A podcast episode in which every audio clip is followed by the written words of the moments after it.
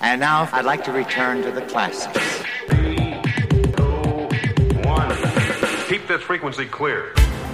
The Story Behind, der Podcast. Die Geschichten hinter den Hits. Von ABBA über Maffay, Silbermond bis Zucchero. Mit Thomas Steinberg und Uwe Becker. Tja, das ist ja wirklich interessant. Zucchero habe ich heute noch gesprochen, habe ich noch ein Interview geführt. Unglaublich. Und ja, ABBA habe ich den Namen gerade auch schon mal gehört. Da ist auch irgendwas mit. Äh ja, ich glaube, da ist gerade eine ganze Menge mit. Aber vielleicht sollten wir zunächst mal kurz sagen, wer wir sind. Ähm, mein Name ist Uwe Becker. Wir haben uns im Vorspann kurz gehört. Und der äh, Herr, der mit mir hier im Studio sitzt, der stellt sich jetzt am besten mal kurz selbst vor. Der hört auf den Namen Thomas Steinberg. Und zusammen machen wir unseren Podcast The Story Behind. Und in diesem Podcast, da geht es um nichts anderes als um Songs, die Geschichten um Songs, um Rock, Popstars, Soul, R and B, was auch immer. Quer durch die Bank, kann man sagen. Und ich nenne ihn ganz gerne unseren gemütlichen kleinen Podcast, stimmt, weil wichtig ist, dass wir Spaß dran haben, dass Sie und ihr Spaß daran habt, wo auch immer Sie oder ihr uns zuhört. Und ich glaube, gemeinsam kriegen wir echt hier ein gutes Ding hin. Und äh, da heute, arbeiten wir dran. Da arbeiten wir feste dran. Heute geht es, äh, Thomas, du hast es gerade schon so leicht angedeutet, um eine Band. Ich glaube, da wird uns beiden warm ums Herz, oder? Oh ja, ah, ich habe es auch gerade schon erwähnt. Ah. Ah. Aber, und da wird uns beiden vor allen Dingen natürlich wegen der Musik warm ums Herz, aber letzten Endes geht es natürlich auch darum, dass dieses Quartett gerade weltweit Schlagzeilen gemacht hat, was diese vier, was dieses Quartett gerade neu auf die Beine gestellt hat, und darüber mhm. sollten wir uns vielleicht auf am Anfang Fall. unseres Podcasts kurz unterhalten, denn du, Thomas, hast tatsächlich mit den beiden Herren Ulvaeus und Andersson, also Björn und Benny, gesprochen und hast dich mit ihnen darüber unterhalten, was ihrem Comeback so zugrunde liegt, wie sie darauf gekommen sind. Vielleicht kannst du mal ein bisschen was erzählen, in welchem Rahmen das Ganze passiert ist. Ja, das ist eine etwas längere Geschichte. Ich versuche sie jetzt mal ganz kurz zu halten. Vor vier Jahren habe ich zum ersten Mal Benny Andersson getroffen, damals zu seinem Soloalbum Piano. Und damals berichtete er mir schon und sagte, ah, wir haben zwei Songs gemacht, das klingt sehr interessant und wissen noch nicht, wann sie rauskommen. Und ist auch gar nichts geplant, als ob wir jemals was zusammen machen. Ja, jetzt vier Jahre später, es sickerte immer mehr durch. Die zwei Songs kamen nicht, aber die Die Information, dass sie für weitere im Studio waren und letztendlich, das weiß jeder, das Musik-Comeback der Popgeschichte, aber sind zurück alle vier, Frieda, Agnetha, Benny und Björn, mit einem neuen Album, Voyage, das ist vor einiger Zeit veröffentlicht worden. In der ersten Veröffentlichungswoche hat es zweihunderttausend Exemplare wirklich verkauft, absoluter Rekord, es war sofort auf Platz eins der Jahrescharts, das muss man sich vorstellen, und Benny und Björn waren live bei Wetten, dass, und da hatte ich halt die Gelegenheit, mit beiden zu sprechen, und ich habe Björn als erstes gefragt, ja, wie fühlt sich das denn jetzt an? Ihr seid jetzt wieder da und es sind fast vierzig Jahre vergangen. Boah, hat sich im Prinzip nichts geändert, oder? I was thinking about that when we came in today to the hotel and there were lots of fans outside and ich dachte darüber nach, als wir heute hier im Hotel ankamen. Da standen viele Fans draußen. Das ist ja wie früher. Sofort waren diese Bilder wieder in meinem Kopf. Ich wünschte einen Moment lang, ich hätte wie damals einen Begleiter, der mich am Arm einfach wegzog und mir sagte, ich müsse gehen. Da war jedoch niemand und wir schrieben weiter Autogramme und schrieben und schrieben. Aber das ist schon eine seltsame Situation, weil alles im Grunde vierzig Jahre her ist. Das ist irgendwie komisch, wenn du es genau betrachtest. Ich liebe es. Und sowas ist ja auch noch niemandem passiert. It's never, I love it. It's when it's never happened to anyone. Yeah. Ja, Thomas, und das Witzige an der Geschichte ist, oder das Interessante ist ja, dass aber tatsächlich auf diesem Album einen Abriss geliefert haben ihrer vierzigjährigen Geschichte. Darum sind da auch so Songs drauf, die sich ein bisschen nach Schunkelmusik äh, und Ähnlichem anhören, weil genau damit haben die Jungs ja und Mädels angefangen. Natürlich, klar. Äh, mit sicher. Schlager, mit Easy Listening und genau, Ähnlichem. Mit sehr vielen Folk-Elementen auch mit Anfang Folk, der siebziger Jahre. So ist es. Ähm, und, äh, aber sind eben nicht nur Waterloo und Dancing Queen, sondern das ist eine riesen Facette, die die da abbilden. Und vielleicht kannst du mal einfach in deinen Worten, wie kam das Album bei dir an? Ich hatte auf einmal zehn Jahre meines Lebens vor mir, innerhalb von siebenunddreißig Minuten, so genau so lang ist dieses Album mit den zehn Songs. Und ich hatte so viele Bilder vor Augen, äh, weil ich natürlich auch in einer Zeit groß geworden bin, als aber wirklich auf dem Peak, also wirklich Höhepunkt äh, nach Waterloo und dann noch weitere acht Jahre äh, bestanden damals, bis äh, The Visitors, ihrem letzten Album, The Day Before You Came und so weiter. Es kam so viel drin vor, weil es gibt auch Querverweise auf den Songs. Einer als ganz kleines Beispiel, der heißt Keep an Eye on Dan. Wunderbarer Song, auch mit sehr schönen Elementen. Und ganz am Ende kommt auf einmal unvermittelt dieser Anfang, dieses kleine Piano-Intro von S O S drin vor. Und, und da, da spielen sich unheimlich viele Filme im Kopf ab. Auch da äh, ist mir ein, ein leichter Schauer über den Rücken gelaufen, muss ich mhm. ganz ehrlich sagen, bei diesem Song. Und man kann wirklich tatsächlich sagen, eine Band, die vierzig Jahre auf dem Buckel hat, sage ich jetzt mal, etwas despektierlich, aber auch respektvoll und jetzt so ein grandioses Comeback äh, geschafft hat, die kann man definitiv als Legenden bezeichnen, aber ich glaube, so sehen die sich gar nicht, ne? Nee, die sehen sich gar nicht so. Und genau das habe ich auch Benny gefragt.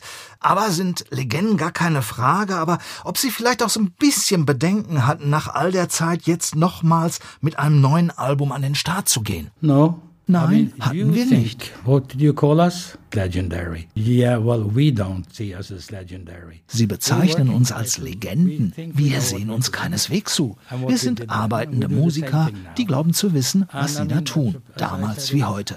Was wäre, wenn die Leute nun sagen, oh, die waren aber viel besser damals in den siebzigern. Was spielt das für eine Rolle? Oder sie genießen das neue Album und meinen, wow, ich dachte nicht, dass sie es so hinbekommen. Ich liebe diese Platte. Das ist wichtig. Aber wenn nicht, kann man nichts machen. Wir wussten es ja damals auch nicht mit Alben wie Arrival, Super Trouper oder Voulez-vous. Wir hatten keinen blassen Schimmer. Es ist im Laufe der Jahre passiert. Du schließt die Augen, du springst und du siehst, was dabei herauskommt.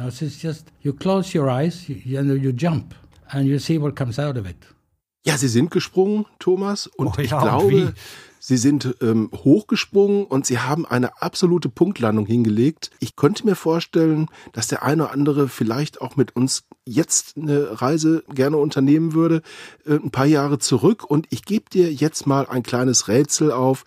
Das bezieht sich auf meine Kindheit und Jugend. Was passt nicht in diese Reihe? Bruce Springsteen, Pink Floyd und ABBA. Bruce Springsteen. Ja, also wenn mich jemand gefragt hat früher, ähm, als ich so zwanzig, fünfundzwanzig oder auch jünger war, was hörst du denn gerne für Musik, dann mhm. muss ich ganz ehrlich sagen, habe ich diese drei Künstler genannt und haben alle mal gesagt, das gibt's doch nicht. Also Springsteen, geil, äh, Pink Floyd, geil, aber Mensch, du bist nicht Junge und aber und das passt doch gar nicht. Es war mir völlig wurscht. ABBA gehörte zu meinem Leben, ABBA gehörte zu meiner Jugend und ich stehe zu ABBA, ich habe zu ABBA gestanden und werde das in den nächsten zwanzig Jahren auch noch tun. Wie sieht's bei dir aus? Das ist exakt genau so. Ja, das ging früher gar nicht. Ich bin damals mal mit Sweet gestartet und, und Kiss und Queen und so weiter. Aber als dann vierundsiebzig ABBA mit Waterloo den Grand Prix gewonnen hatten, äh, da dachte ich mir, meine Güte, das klingt anders. Na, ich war mir noch nicht so ganz sicher, ob ich sie dann wirklich so gut finde, aber was dann danach folgte, äh, da war mir das egal. Es gibt nur einen Ausreißer, den mochte ich irgendwie nicht so richtig. Ähm, Fernando. Fernando war mir ein bisschen zu sehr, vielleicht habe ich nicht auf die Flöten gestanden, ich weiß es nicht. Auf jeden Fall. Ansonsten aber, äh, ich fand es auch schon damals als, als Jugendlicher so unheimlich interessant, dass jeder Song anders klang. Und das war ja auch das Prinzip von ABBA. Die haben sich da so ein bisschen an, nach den Beatles gerichtet. Bei denen war auch jeder Song anders, jede Single klang anders. Und das hat mir Benny Andersson im Interview auch mal von ABBA äh, verraten. Das war auch deren Prinzip. Das war ihr Prinzip und ihr Prinzip war es vor allen Dingen, als sie dann wirklich ihren Durchbruch geschafft haben, mit Ring Ring und Waterloo einen neuen Sound zu kreieren. Denn sie haben ja quasi aus vier Stimmen, vierzig Stimmen äh, gemacht im, im Studio. Also das hat dann unheimlichen Wumms. Äh, das hörte sich nach Choral an, äh, obwohl da äh, hauptsächlich zwei Frauen gesungen haben. Also ich fand's äh, fantastisch. Waterloo, muss ich ganz ehrlich sagen, habe ich gar nicht so auf der Agenda gehabt. Ich bin eher so ein bisschen später eingestiegen, als die Songs dann ernsthafte wurden. Ich die, bin ja auch zwei Jahre älter. Ja, du bist so. ja auch zwei, genau, das muss man natürlich auch. Zwei entscheidende Jahre. Zwei entscheidende Jahre in dem Fall. Aber ich bin äh, dann etwas später eingestiegen. als die Songs wirklich etwas, ich sag mal, getragener, ernsthafter wurden. Die Texte wurden reifer, die wurden ernster, dem Alter der Herrschaften auch dann vielleicht angemessen und der Entwicklung, die sie durchgemacht haben, auch angemessen. Denn die Truppe war am Anfang eine fröhliche Vierergruppe, die einfach vor sich hin gewurstelt hat oder gearbeitet hat, natürlich hart gearbeitet hat, aber die viel experimentiert haben und viel Spaß miteinander gehabt haben. Und zum Schluss wurde das Ganze dann natürlich auch dadurch etwas ernster, dass man sich persönlich nicht mehr so richtig gut verstanden hat. Und da entstanden meiner Ansicht nach die Songs, die ich auch heute noch mit einer Träne im Knopfloch höre, wie The Winner Takes It All. Zum Beispiel, ähm, ja, genau. Oder auch The Day Before You Came, was immer noch mein absoluter Favorit ist von ABBA. Ja, es ist auch einer meiner. Muss ich ganz ehrlich zugeben, das war ja schon die Spätphase. In dieser genau. Phase, da konnte man ja fast schon das Ende absehen von ABBA, aber beispielsweise auch das komplette letzte Album, The Visitors, auch der Song, The Visitors, ein Wahnsinnsstück, was sich aufbaut und diese Melancholie, diese Schwere, die da auch drin steckt und trotzdem diese wunderschönen Melodien und das passt da einfach wunderbar zusammen. Und was ich übrigens auch sehr interessant fand, Benny und Björn, das sind ja die beiden Hauptkomponisten, logischerweise, die haben alles geschrieben. Die haben das auch immer auf einer kleinen Insel geschrieben, dort hatten sie ein kleines Häuschen und die haben wirklich so gearbeitet wie Beamte. So hat man es mir zumindest zugetragen und das ist ja eigentlich kein Rock'n'Roll, wenn man Rock'n'Roll jetzt unter der Prämisse versteht, Rebellion, ähm, macht kaputt, was euch kaputt macht. Gab es mal einen Song in Deutschland, Tonsteine, Scherben, also ähm, gegen etwas aufbegehren. Und, aber waren da völlig konträr und trotzdem haben sie wahnsinnig gute Musik gemacht. Fakt ist ja, dass diese Insel namens Wichsel, die ist ja damals im Grunde geentert worden oder ist entdeckt worden von Agnetha und Björn. Das war, glaube ich, neunzehnhundertsiebzig oder neunzehnhunderteinundsiebzig, haben die beiden diese Insel für sich entdeckt, sich da ein Häuschen äh, gebaut. Und dann fanden Frieda und Benny das so toll, dass sie ein Jahr später gesagt haben, da wollen wir auch hin. Also standen auf dieser Insel plötzlich zwei Häuser. Aber etwas entfernt von diesen beiden Häusern gab es eine kleine Hütte im Wald. Und ähm, diese Hütte ist im Grunde der Geburtsort der ganz, ganz großen ABBA-Hits zu Anfang. Da ist Dancing Queen entstanden, da ist ähm, The Winner Takes It All entstanden, da ist Waterloo entstanden und ähm, diese ganzen Songs haben die beiden da geschrieben und womit du absolut recht hast, ist, dass diese Jungs tatsächlich gesagt haben, um neun Uhr verlassen wir die Bude unten am See, marschieren rauf in diese Hütte und da bleiben wir, bis wir ein Ergebnis zustande gebracht haben. Wie auch immer, da stand ein Klavier drin, da gab es eine Gitarre und dann haben die beiden losgelegt. Die Mädels haben unten mit den Kindern gespielt. Ja, ein bisschen Klischee ist halt dabei kann und ja nicht schaden. Kann ja auch nicht schaden. Und so ist es mir zugetragen worden. Und ähm, wer hat dir das gesagt? Wenn ich also es gibt den ABBA-Biografen, der Mann heißt Carl Magnus Palm, ähm, hat mit äh, Björn und Benny äh, vorrangig jede Menge Interviews gemacht, hat einen Klassiker geschrieben über ABBA und der hat mir eine ganze Menge persönlich erzählt. Das war im Jahr zweitausendsechzehn und der Anlass war tatsächlich der, dass ich diese Insel Wichsel besuchen durfte. Das hört sich sehr interessant an. Das war es wirklich, denn eigentlich ist diese Insel inzwischen in Privatbesitz, gehört einem einem Menschen, der nicht ganz ohne Geld ist. Also man darf ihn auch ruhig als Millionär bezeichnen. Und der hat tatsächlich einigen Journalisten damals erlaubt, diese Insel zu besuchen. Und wir sind dann von Stockholm aus mit einem Schiff durch die Schären gefahren. Die schwedischen Schären bestehen aus ungefähr, also da gibt es ungefähr vierundzwanzigtausend Inseln. Und diese kleine Insel Wichsel, kannte sich aber aus, ne? Also da muss, und es war tatsächlich so, dass unser Skipper diese Insel nicht auf Anhieb gefunden hat. Der Klassiker. Ja, der Klassiker. Wir sind da also zwei Stunden hin äh, gesegelt, äh, beziehungsweise dann auch teilweise mit Motorunterstützung und haben dann irgendwo festgemacht und sind dann ausgestiegen. Und dann hieß es plötzlich, nee, alle wieder an Bord, weil das ist überhaupt nicht die Insel. Und äh, dann sind wir dann so... Eine The winner takes it all. Genau, in dem Fall waren wir The die Loser. loser has to fall. So ist es. Wir waren halt die Loser, sind dann aber tatsächlich eine Viertelstunde später an der richtigen Insel angekommen. Und ja, das äh, ist ein verstecktes Inselchen, ein Kilometer ungefähr breit. Und da steht also dieses Holzhäuschen, in dem ich dann auch gestanden habe. Der Besitzer hat es im Grunde so belassen, wie es damals war. Ähm, da steht immer noch ein Klavier drin. Die Originaleinrichtung dieses Hauses befindet sich inzwischen im ABBA-Museum, das es ja in Stockholm inzwischen gibt. Und du hast noch so den Spirit von äh, vielleicht äh, The Day Before You Came gehört?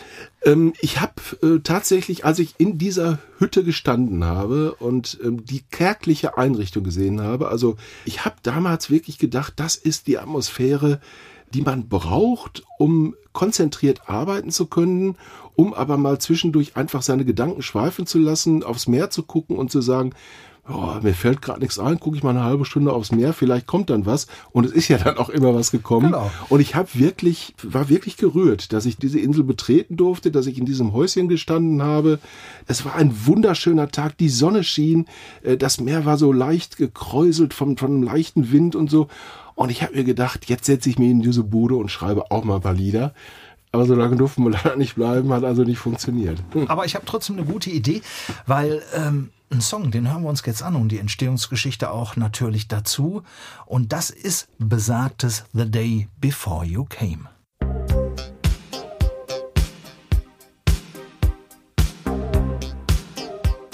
Ursprünglich war The Day Before You Came Anfang der achtziger Jahre für das neunte ABBA-Album vorgesehen, das allerdings damals nie erschien. Die Aufnahmen begannen zwar im Frühjahr neunzehnhundertzweiundachtzig, wurden jedoch unterbrochen und anschließend nicht weiter fortgeführt, da sich die Band bereits in der Auflösungsphase befand. Am Ende fand sich der Song auf dem Best-of-Album The Singles The First Ten Years wieder. I must have left my house at eight because I always do.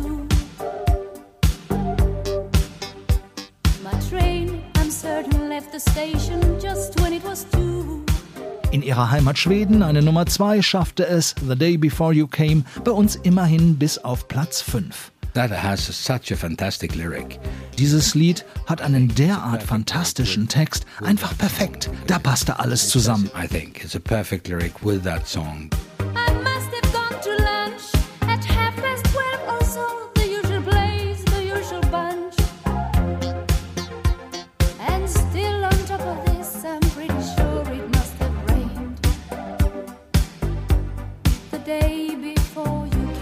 Im besagten Song The Day Before You Came geht es um eine Frau, deren Leben sich durch die Begegnung mit einem Mann für immer verändert hat. In den knapp sechs Minuten denkt sie über all die Dinge nach, die am Tag vor diesem schicksalhaften Ereignis in ihrem Leben passiert waren. Beispielsweise hatte sie eine Folge der U S-Fernseherfolgsserie Dallas gesehen. Dallas war Anfang der achtziger mehr als angesagt, auch bei uns in Deutschland ein Straßenfeger. Ja, Dallas ist lange her, doch im Grunde führt diese Dame ein eintöniges Leben. Boring life. Yeah, boring. Yeah. Must have opened my front door at eight o'clock or so. And stopped along the way to buy some Chinese food to go. Ebenso ging es im Song um all die Alltagsroutinen, die es so zu erledigen gab. Eine abgeschlossene Geschichte bietet The Day Before You Came am Ende dennoch nicht. Daher ließ der Song immer viel Raum für die eigene Fantasie, erklärt Benny Andersson mit anderen Worten. Well, that's what she's saying. Jeder kann sich seine eigene Geschichte daraus machen. Klar ist aber, der Typ hat sie verlassen. Er ist weg, das ist auf jeden Fall sicher. Den Rest erzählt dann im Grunde die Musik. Ich finde das schon recht clever gemacht, das muss ich sagen. That's bloody clever, I think. Die Musik umschreibt die Situation der Frau und tritt an die Stelle der Worte, führt sie sozusagen fort. So ähnlich war es im übertragenen Sinne auch beim Klassiker von Meat Loaf, I would do anything for love, but I won't do that. I would do anything for love, but I won't do that. But I won't do that. Ja, yeah, yeah, genau, ganz genau. That's good. Yeah, yeah, yeah. Die interessante Story zu I would do anything for love, but I won't do that ist übrigens im Buch The Story Behind Volume fünf Rockballaden nachzulesen.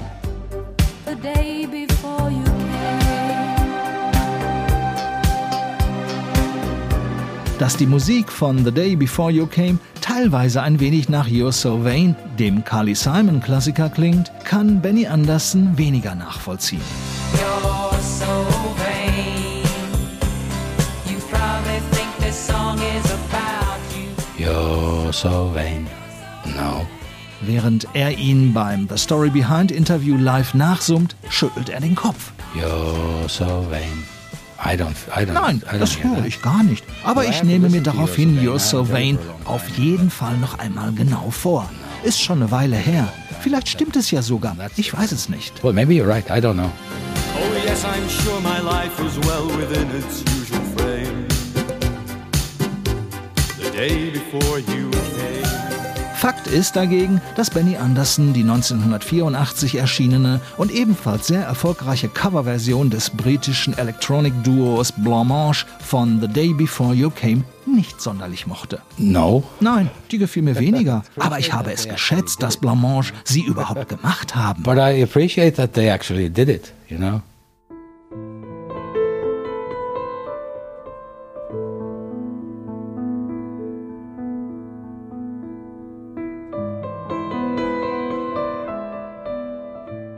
Auf Benny Anderssons Solowerk Piano, dreieinhalb Jahrzehnte später, strahlte dieser Song eine eigene, besondere Faszination aus, mit ungemein hohem Melancholiefaktor. Eine wunderschöne Fassung, die selbst den Komponisten ein wenig verwundert hat. Yeah, it does.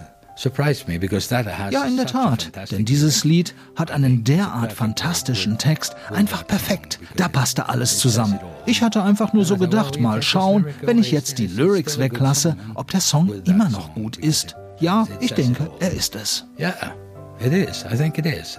Dabei lächelt die ABBA-Legende ebenso zurückhaltend wie zufrieden. Benny ist halt ein Gentleman, der eher still genießt.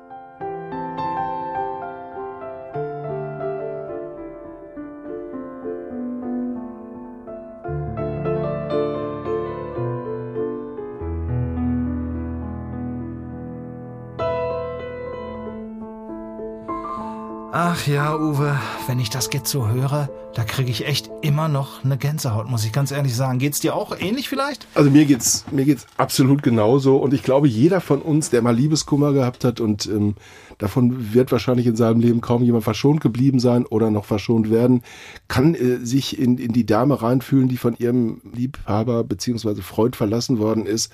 Und jetzt sehen muss, wie sie die Tage rumkriegt, ohne ständig an ihn zu denken. Also der Gänsehautfaktor ist einfach ja, da. Ja, ist auch geblieben nach all den ähm, Jahren, finde ich jetzt. Ne? Das Lied ist von zweiundachtzig. Wahnsinn. Hallo? Ja, aber, aber sind zeitlos. Aber, und äh, aber, aber ja. äh, das merkt man ja jetzt auch gerade wieder. Und ich glaube, es lohnt sich vielleicht auch zum Auftakt unserer Sendung mit so einem geschichtsträchtigen Thema auch etwas die Geschichte von ABBA zu beleuchten. Und darüber habe ich mit Carl Magnus Palm mich unterhalten. Der hat mir ein bisschen was erzählt darüber, wie die Truppe sich kennengelernt hat.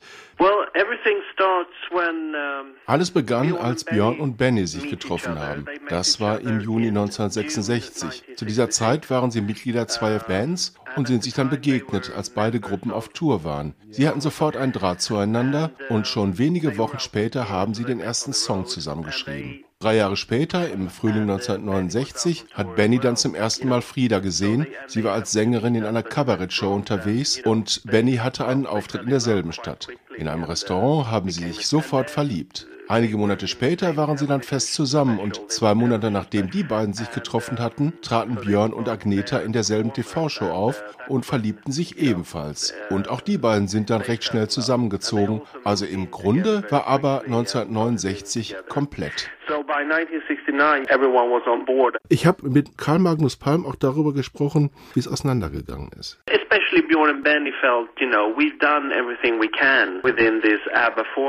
Björn und Benny haben gefühlt, dass das Thema ABBA wohl ausgereizt war. Sie hatten mit diesem Format ja alles erreicht, was sie wollten und vielleicht auch konnten. Und ihr großer Traum war ja immer, gemeinsam ein Musical zu schreiben. Das ist aber aus Zeitgründen bis dahin eben nicht passiert. Und dann trafen sie Tim Rice, der Jesus Christ Superstar und Evita geschrieben hatte, alles Welterfolge. Sie beschlossen, zu dritt Chess zu schreiben. Ich glaube, die Entscheidung, mit ABBA nicht weiterzumachen, begann schon während der Arbeiten zu The Visitors im Jahre neunzehnhunderteinundachtzig, obwohl das ja eigentlich ihr beliebtestes Album war. Benny hat mir erzählt, dass es hart war, dieses Album zu vollenden. Und neunzehnhundertzweiundachtzig begann sie dann dennoch, ein weiteres Album aufzunehmen. Aber nach drei Liedern war Björn und Benny klar, das wird nichts mehr. Mensch, Uwe, das wusste ich auch noch nicht. Das, was jetzt gerade in dem O-Ton gerade zutage kam, interessant. Ja, Karl Magnus Palm kennt sich wirklich aus mit den, mit den Herrschaften. Und ähm, Fakt ist ja, dass wir natürlich alle gerne die vier im Original wieder auf der Bühne gesehen hätten. Das wäre der große Traum gewesen. Aber das konnte ich mir wirklich auch beim besten Willen nicht vorstellen. So wie sich eigentlich das Comeback schon keiner vorstellen konnte. Weil Agnetha eben ein Mensch war, der schon sehr früh die Schattenseiten dieses Ruhms auch kennengelernt hat. Sehr darunter gelitten hat und eben auch nicht so extrovertiert gewesen ist wie Frieda, die äh, mehr so die Partykönigin gewesen ist. Die, Stimmt, die, ich kann mich erinnern, neunzehnhundertneunundsiebzig, ich weiß es noch genau, am fünfundzwanzigsten zehnten waren ABBA in der Westfalenhalle eins in Dortmund und da trug Frieda tatsächlich ein Manfred Burgsmüller-Trikot. Ja. Manfred Burgsmüller, damals Stürmerstar, leider schon viel zu früh verstorben, des B V B, Borussia Dortmund, und das fand ich damals als Fußballfan und auch ABBA-Fan, wow. Ja, das war Frieda, sowas wäre, glaube ich, Agnetha ähm, nicht passiert. Und sie hat ja damals, das ging ja schon los, als diese Wahnsinns-Australien-Tour, ich glaube, es war neunzehnhundertsiebenundsiebzig gewesen ist, als... Ähm, Wie Rumänia, sage ich dazu. Ja, genau. Und sie hat halt drunter gelitten, auch unter den Entführungsandrohungen gegen ihre Kinder und so weiter. Also da konnte ich mir auch wirklich nicht vorstellen, dass sie nochmal auf die Bühne geht. Jetzt kommen halt die Avatare. Das wird sicherlich auch eine tolle Geschichte. Ich habe sie ja mir im äh, ABBA-Museum in Schweden schon angucken können, in Stockholm. Da kann man diese Avatare ja schon quasi live mhm. sehen, schon seit längerer Zeit. Und das sieht wirklich klasse aus. Und wenn das im Original ähnlich rüberkommt, dann mache ich mir da keine Sorgen, dass das auch ein Riesenerfolg wird. Wobei ich natürlich sagen muss, Musiker, Live-Musiker dürfen meinetwegen so alt sein, wie sie wollen. Das ist mir völlig wurscht. Ich habe jetzt kürzlich wieder einen Artikel gelesen, über den ich mich sehr geärgert habe. Da wurde über Phil Collins hergezogen, der alte Hutzelmann auf der Bühne und so weiter und so fort.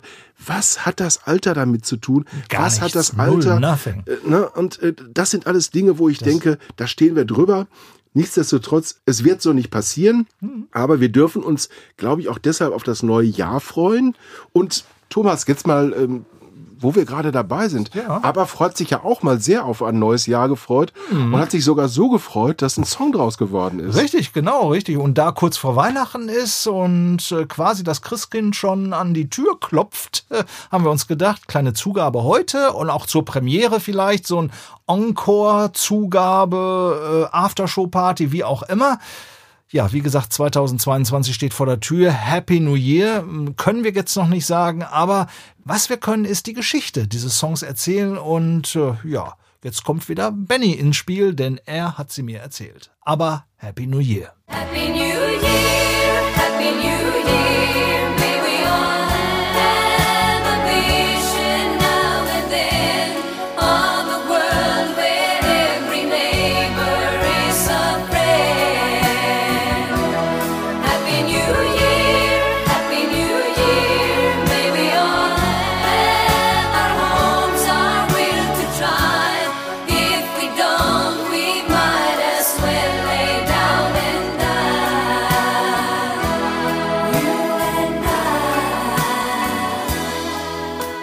Kaum zu glauben, aber dieser Song entstand auf Barbados, dem berühmten Inselstaat im Atlantik und Teil der kleinen Antillen. Es war ein bewusster Schritt von Benny und Björn dorthin, nordöstlich von Venezuela zu fliegen. True. Björn and I went to Barbados in... Uh ja, das stimmt. Wir wollten damals nicht, wie üblich, auf unserer kleinen Insel im schwedischen Archipel Songs schreiben. Einfach mal was Neues ausprobieren und schauen, was in dieser ungewohnten Umgebung passiert. What about the New Year's Eve? Well, let's make a story about the New Year's Eve and what can happen. Daher mieteten sich Benny und Björn, die beiden Komponisten sämtlicher ABBA-Klassiker, Ende der siebziger Jahre in der Karibik ein Haus. Sie liehen sich ein Grand Piano, ein paar Verstärker und los ging's. We rented a house and we We rented a grand piano and some amplifiers and stuff and we were sitting there for a week.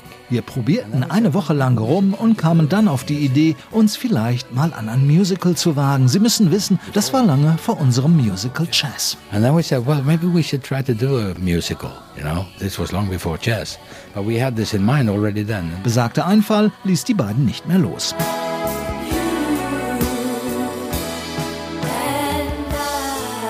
What about the New Year's Eve? Well, let's make a story about the New Year's Eve and what can happen. Wie wäre es denn mit einer Handlung, die sich so um den Jahreswechsel herum zuträgt? Einfach mal beschreiben, was dort alles so passiert und passieren kann. Daraus entstand letztendlich der Song Happy New Year. Aber wir hatten noch einen zweiten äh. Titel. Ich meine, es war Voulez-vous, bin mir aber nicht mehr ganz sicher. Zwei Lieder innerhalb einer Woche, das war gut, sogar sehr gut für uns. For us it's very good. So uh, yeah, it comes from there. Aufgenommen für ihr neunzehnhundertachtziger Album Super Trouper erschien Happy New Year jedoch erst neunzehnhundertneunundneunzig als Single, um die damalige ABBA-Singles-Kopplung zu promoten. Dazu gab es die spanische Version Felicidad, unter anderem in Argentinien ein Top-fünf-Hit. Happy New Year, Happy New Year, may we all have a vision nowadays. Frohes neues Jahr, frohes neues Jahr. Mögen wir jetzt und in Zukunft alle die Vision haben, dass jeder unserer Nachbarn ein Freund ist, heißt es unter anderem im Text. Ein ebenso verständlicher wie schöner Wunsch, nicht nur zu Beginn eines neuen Jahres. Dass es von Happy New Year eine Demo-Version mit dem beziehungsreichen Arbeitstitel Daddy Don't Get Drunk on Christmas Day gibt, wie zu lesen ist, kann Benny Andersson nicht bestätigen. No. Does that fit in? Würde das denn zur Musik von Happy New Year passen? Nee, da müssten Sie höchstens mal Björn fragen, der ja den Text geschrieben hat. Keine Ahnung. You have to talk to the lyricist again, Mister Ulvaeus.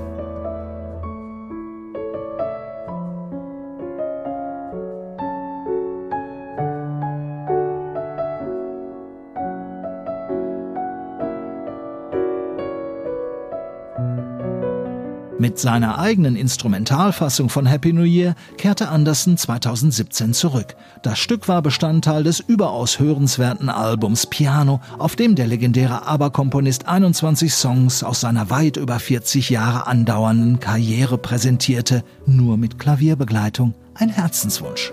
I know, every New Year's you can, you watch Spotify. Wenn Sie sich heute mal Statistiken beispielsweise von Spotify ansehen, wie die Streaming-Quoten von Happy New Year jedes Mal explodieren, das ist schon beachtlich. Wissen Sie was? Wir sollten auch mal einen Ostersong versuchen. Das wär's doch. We should do an Easter song too. Well, not many Easter songs. Absolut. Ich persönlich kenne nämlich überhaupt keinen. Doch, natürlich, echt? Ja klar. Hau raus. Kennst du nicht in der Osterbäckerei? Nein, nie gehört. Nee, den nee, gibt's auch gar nicht. Das war nämlich die Weihnachtsbäckerei. Aber von Rolf Zukowski und seinen Freunden gibt es tatsächlich. Und zwar hieß, jetzt kommt die Osterzeit, alle Hasen machen so, sich bereit. An der Stelle alle wissen wir auch, warum der Kollege Steinberg niemals äh, eine Single aufgenommen hat, obwohl das war gar nicht so schlecht eigentlich. Aber ich kenne eigentlich nur äh, Klingeling, hier kommt der Eiermann. Aber das hat mit Ostern wahrscheinlich dann wirklich gar nichts zu tun. Ich möchte aber noch eine kleine Empfehlung loswerden. Ja, klar, gerne. Ähm, und damit. Jetzt zum Übergang ins äh, neue Jahr denkt vielleicht mancher daran, Mensch, wie kann ich denn ähm, das Weihnachtsgeld oder wie auch immer in eine nette Reise äh, investieren? Und da kann ich wirklich allen ABBA-Fans und denen, die es vielleicht auch noch werden wollen oder werden, wenn sie gesehen haben, was ABBA da jetzt auf die Beine stellt, wirklich einen Trip nach Stockholm empfehlen. Und zwar gibt es da einen ABBA-Walk, und zwar nur einen wirklich lizenzierten ABBA-Walk, auf dem man auf den Spuren der Band wandeln kann. Da gibt es eine Menge zu sehen, unter anderem die Orte, an denen sie die Bilder für ihre Alben aufgenommen haben, an denen sie Promo-Bilder gemacht haben, die wirklich, glaube ich, jeder kennt, wenn er sie einmal gesehen hat. Und ich persönlich, wirklich, ich bin auf diesem Walk in die ähm, Zeitkapsel gestiegen und zurückgereist, und es hat mir unheimlich viel Spaß gemacht, genauso wie das ABBA-Museum, das ist keine Abzocke, das macht wirklich Spaß, sich da mal äh, umzugucken, und es gibt da auch tatsächlich schon eine Version der Avatare zu sehen, die demnächst auf der Bühne stehen werden, man kann seinen eigenen ABBA-Song aufnehmen. Ich mache hier keine bezahlte Werbung, sondern es hat mich damals wirklich inspiriert und hat mir Spaß gemacht, und deshalb ist das so eine kleine Empfehlung nochmal für die wirklichen ABBA-Fans. Aber mit, wo du gerade die Cover erwähnt hast, da gingen bei mir auch jetzt ganz viele Bilder durch den Kopf, aber mit dem berühmten Hubschrauber von Arrival bist du dann nicht mehr nach Hause geflogen, oder? Nein, ich habe mal einen Hubschrauberflug in meinem Leben gemacht und wir haben eine Notlandung hingelegt in der Nähe von Aachen, und darüber kann ich vielleicht beim nächsten Mal was erzählen. Puh. Apropos, wo wir gerade so ein bisschen äh, Verbraucherinformationen gemacht haben, die Geschichten von äh, ABBA, und zwar speziell des Songs Happy New Year, die kann man auch nachlesen, und zwar in, man kann es kaum glauben, aber in The Story Behind, äh, persönlich erzählt von Benny Andersson, und zwar The Story Behind in der Folge drei. Das Vorwort hat kein geringerer als Chris de Burgh übrigens geschrieben, weil da geht es nämlich um Weihnachtssongs und Songs in der besinnlichen Jahreszeit und Und äh, da ist halt Happy New Year drin. Und wer mag, kann diese und viele andere schöne Geschichten dort nachlesen. Und Day Before You Came ist auch schon fertig. Das wird in Folge sieben erscheinen. Also auch das in Zukunft wäre vielleicht mal ein Tipp, darauf zu achten. Und äh, das soll es für heute, glaube ich, gewesen sein, oder? Aber wir können es doch hier nicht verabschieden, ohne noch eines zu tun, nämlich all denen, die jetzt zugehört haben und ähm, die vielleicht ein bisschen Spaß gehabt haben an dem, was sie gehört haben, ja. Folgendes zu wünschen. Frohes neues Jahr. Frohes neues zwanzig zweiundzwanzig. Einen guten Rutsch und auf das Corona nächstes Jahr kein Thema mehr sein. Genau. Das wäre also mein größter Wunsch. Das ist zumindest ein sehr plausibler und ich glaube auch ein realistischer und auf viele, viele schöne Konzerte und weitere Podcast-Folgen. Wir würden uns freuen, wenn ihr, sie uns gewogen bleiben und ja, wir geben unser Bestes. Ciao. Ciao.